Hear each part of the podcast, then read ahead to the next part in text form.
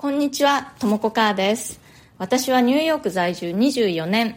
普段はニューヨーク発祥の某大手ファッションブランドでテキスタイル部門のデザインディレクターとしてフルタイムで働きつつパーソナルスタイルコーチといって個人の方が自分らしいファッションスタイルを見つけるのをサポートするお仕事もしております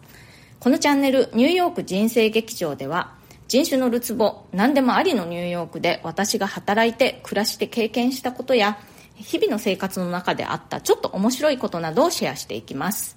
ニューヨークの自由でポジティブな空気感がお伝えできたらいいなと思ってやっております。それでは今日もよろしくお願いします。いやー皆さんもう週末ですね。今週はなんだか色々ととちらかっておりました。なんかもう今週1週間の記憶がありません。私がデザインディレクターをしているフルタイムの仕事の方でですね。事件アフター事件みたいな感じでいろいろ立て込んでおりました。今週満月だったんですよね。そのせいかな。皆さんの1週間はどんな感じでしたか？その満月の日にね私夜ちょうど外に出てましてすっごく綺麗な太陽みたいに明るく輝いてるお月様でした。ハロウィンが近くなってきましてニューヨークはいろんなお店なんかがハロウィン用の飾り付けをしてもう黒とオレンジ一一色じゃないな。2色という感じになっています。このね黒とオレンジの組み合わせっていうのはアメリカ人にとってはとてもハロウィンを連想させる色の組み合わせなんですね。だから私はファッション業界で働いているんですけれどもデザインを考える時にね黒とオレンジの組み合わせっていうのは何が何でも避けなければならない組み合わせなんですね。でも単に色として見た時にここに黒を持ってきたいなとかオレンジ持ってきたいなって思う時あるんですけれども、まあ、必ず100%却下ですね、まあ、同じような感じで緑と赤の組み合わせもクリスマスすぎるという理由で却下ですね。あと似たような例で言うとね、春先にイースターっていうお祝いがあるんですね。キリスト教の。イースターのお祝いの色っていうのはパステルカラーなんですよ。パステルのブルーとかピンクとかクリーム色みたいな、そういう組み合わせ。そういう組み合わせもイースターっぽすぎるという理由で却下になりますね。そう考えてみると日本にはあんまりそういうこの色の組み合わせはこの祝日みたいのってないですよね。この色とこの色の組み合わせはお彼岸っぽすぎるから却下とかそんなん聞いたことないですね。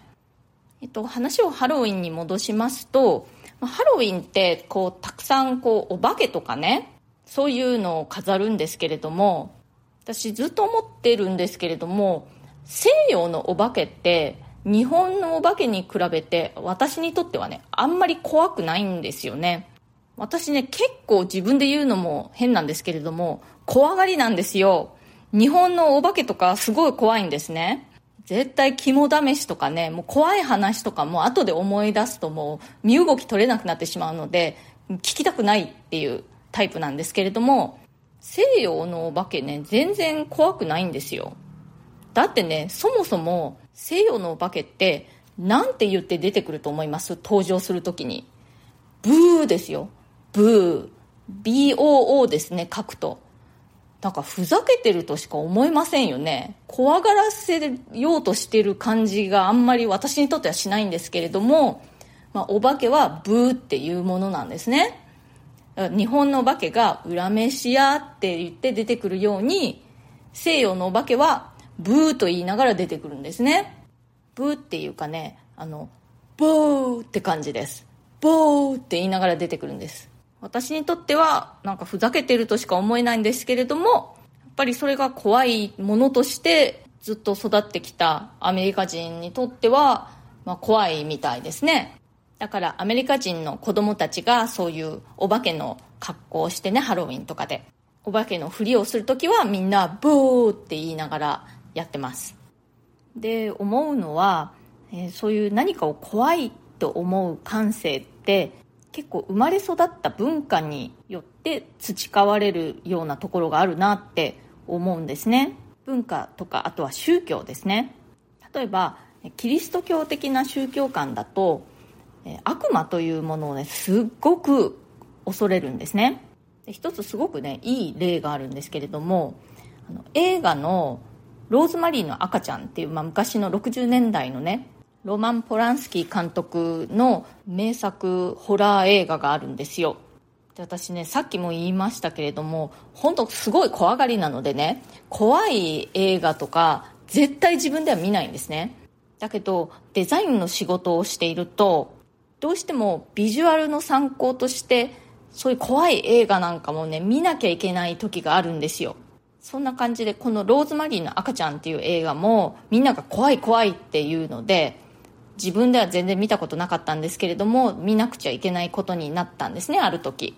でしぶしぶ見たんですけれどもなんとあんまり怖くなかったんですね私にとっては。この映画は悪魔崇拝をテーマとしている映画だったんですね。で悪魔崇拝悪魔っていうものはキリスト教の信者にとってはものすごく怖いものなんですけれども私はねあのキリスト教ではないのであんまりそんなにその怖さがね、ピンとこなかったんですね。で、まあね、ビジュアル的にはとてもとても美しい映画で、何度も見ちゃいました。でね、私の夫はアメリカ人なんですけれども、まあ、キリスト教で育ってるんですね。まあそんなにめちゃくちゃ熱心な信者っていうわけでもないんですけれども、やっぱ生まれ育った家がキリスト教の家で、まあ、あの、クリスマスとかには教会に行ったり、まあ行かなかったり、みたいな感じなんですけれども、夫に言わせるとねローズマリーの赤ちゃんもう一番怖い映画。もうその話しないでっていうぐらい怖い映画だそうです。で彼ね私と違って全然怖がりじゃないんですよ。怖い映画とかもすごく好きだし怖い話も好きだし私がもうやめてって言うんですけれども本人全然怖がらないんですね普段は。でもその彼をもってしてローズマリーの赤ちゃんはもう一番怖い。もうその話するのもやめてっていうぐらい怖いと。やっぱりそれはそういう宗教的な背景そのカルチャー生まれ育ったカルチャーの違いから来ているんだなと思うとすごく面白いなと思いました。えっとまたいくつかコメントをいただいてますのでちょっとご紹介したいと思います。悩むだけ無駄。転職の面接はどんどん受けるべしという回にえー、コメントをいただきました。TM さん、えー、いつもありがとうございます。大変納得いたしました。いろいろなことに思い切って挑戦されているとも子さんのお話から学ぶことがとても多いですし励みになっています。確かに行動する前に悩んでいるよりも実際に申し込みまでする。その後で良い結果をもらって初めてどうしようかなと悩んだ方が気持ちも楽ですね。この境地に至るまで人生勉強頑張ります。ありがとうございます。ということで、まあ私自身がね、結構いろいろ考えがちなタイプだと思うんですよ。だからこそ考えすぎてもあんまり意味ないよって自分自身に言いか言い聞かせる感じもあって、そういうお話をしました。それから同じ回に対してのコメントで、ともこサクッと語るさんからです。同じお名前のともこさんですね。同感です。私は結果として同じ会社に長いこといますが、ちょっと気になるという仕事やポジションがあれば応募しています。自分が外でどれくらい通用する人間かを定期的に測るのは良いことではないかなと思っています。また今の職場の良さを見直すきっかけにもなりますしね。ということで、えありがとうございます。本当にそのちょっと気になるという仕事とかポジションにね応募してみるのって練習にもなるし、まあ、どこでねどんな出会いがあるかわからないからいいんじゃないかなと思います。それからもう一人、えー、このみさん、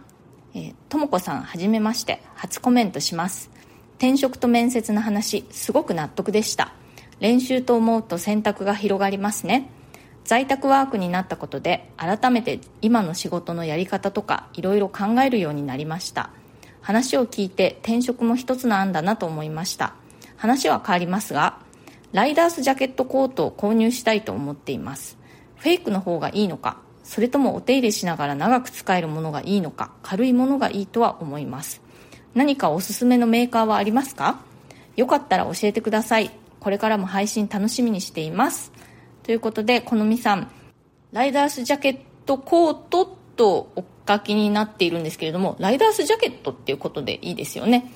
ライダースジャケットすごくおすすめのアイテムです。結構ねこうフェミニンなものに合わせるとそのギャップでいいんですよね。柔らかい雰囲気のねワンピースとかあとはスカートなんかと一緒に合わせるとそのライダースジャケットのハードな雰囲気とのその組み合わせがすごくいい感じになるのでねこうおしゃれっぽく見えますね。でライダースジャケットはね本革のものの方がいいと思います。お手入れしながらやっぱり長く使えてだんだん体に馴染んできますからそれもまたいいんですよね。ベルトとかね金具とかがたくさんついているジッパーとかがいっぱいついてるものとかだとちょっと重めになるかもしれませんけれどもそうでないようなタイプのものも結構出てますので実際にいろいろ試着してみるといいと思いますよ。おすすめはねあのセレクトショップのオリジナルとかは結構いいんじゃないかなと思います。ビームスとかあとユナイテッドアローズとかジャーナルスタンダードが毎年のように出してるんじゃないかなと思います。あとはオールセインツなんかも常にライダースジャケットあるっていう感じがしますね。あとはショットっていう老舗の革ジャンで有名なブランドがあるんですね。もう革ジャンといえばショットみたいなあのニューヨークが発祥なんですよね実は。そこのものなんかだとすごくあの、まあ、間違いないかなとは思いますけれどもでもちょっとねかなり本格的な感じのものなので重さはまあまあちょっと重めなんじゃないかなと思いますもうちょっと軽さを追求したいのであればさっき言ったようなそういうセレクトショップのオリジナルとか普通の洋服のブランドが出している革ジャンとかの方がそういうものは見つかりやすいかもしれないです。必ず試着してから決めてくださいね。はい、今日はこの辺でそろそろ終わりにしたいと思います。今日の放送が気に入ってくださったら、それから私の話をまた聞いてみてもいいかなと思ってくださったら、ぜひチャンネルのフォローもよろしくお願いします。それから SNS でのシェアなどもしていただけるととても嬉しいです。あと、質問やリクエスト、相談なども受け付けていますので、コメント欄からか、または私のプロフィールのところに質問できるリンクを貼っていますので、そちらから送ってください。ニューヨークのことやファッションのこと、キャリアチェンジのこと、海外で働くこと、海外で暮らすこと、人生で何かチャレンジしてみたいことがある、などなど、私にお答えできそうなことであれば、この放送を通じてできるだけお返事していきたいと思っています。今日も最後まで聞いてくださってありがとうございました。皆様良い週末をお過ごしください。Have a nice weekend! それではまた次回、ともこかーでした。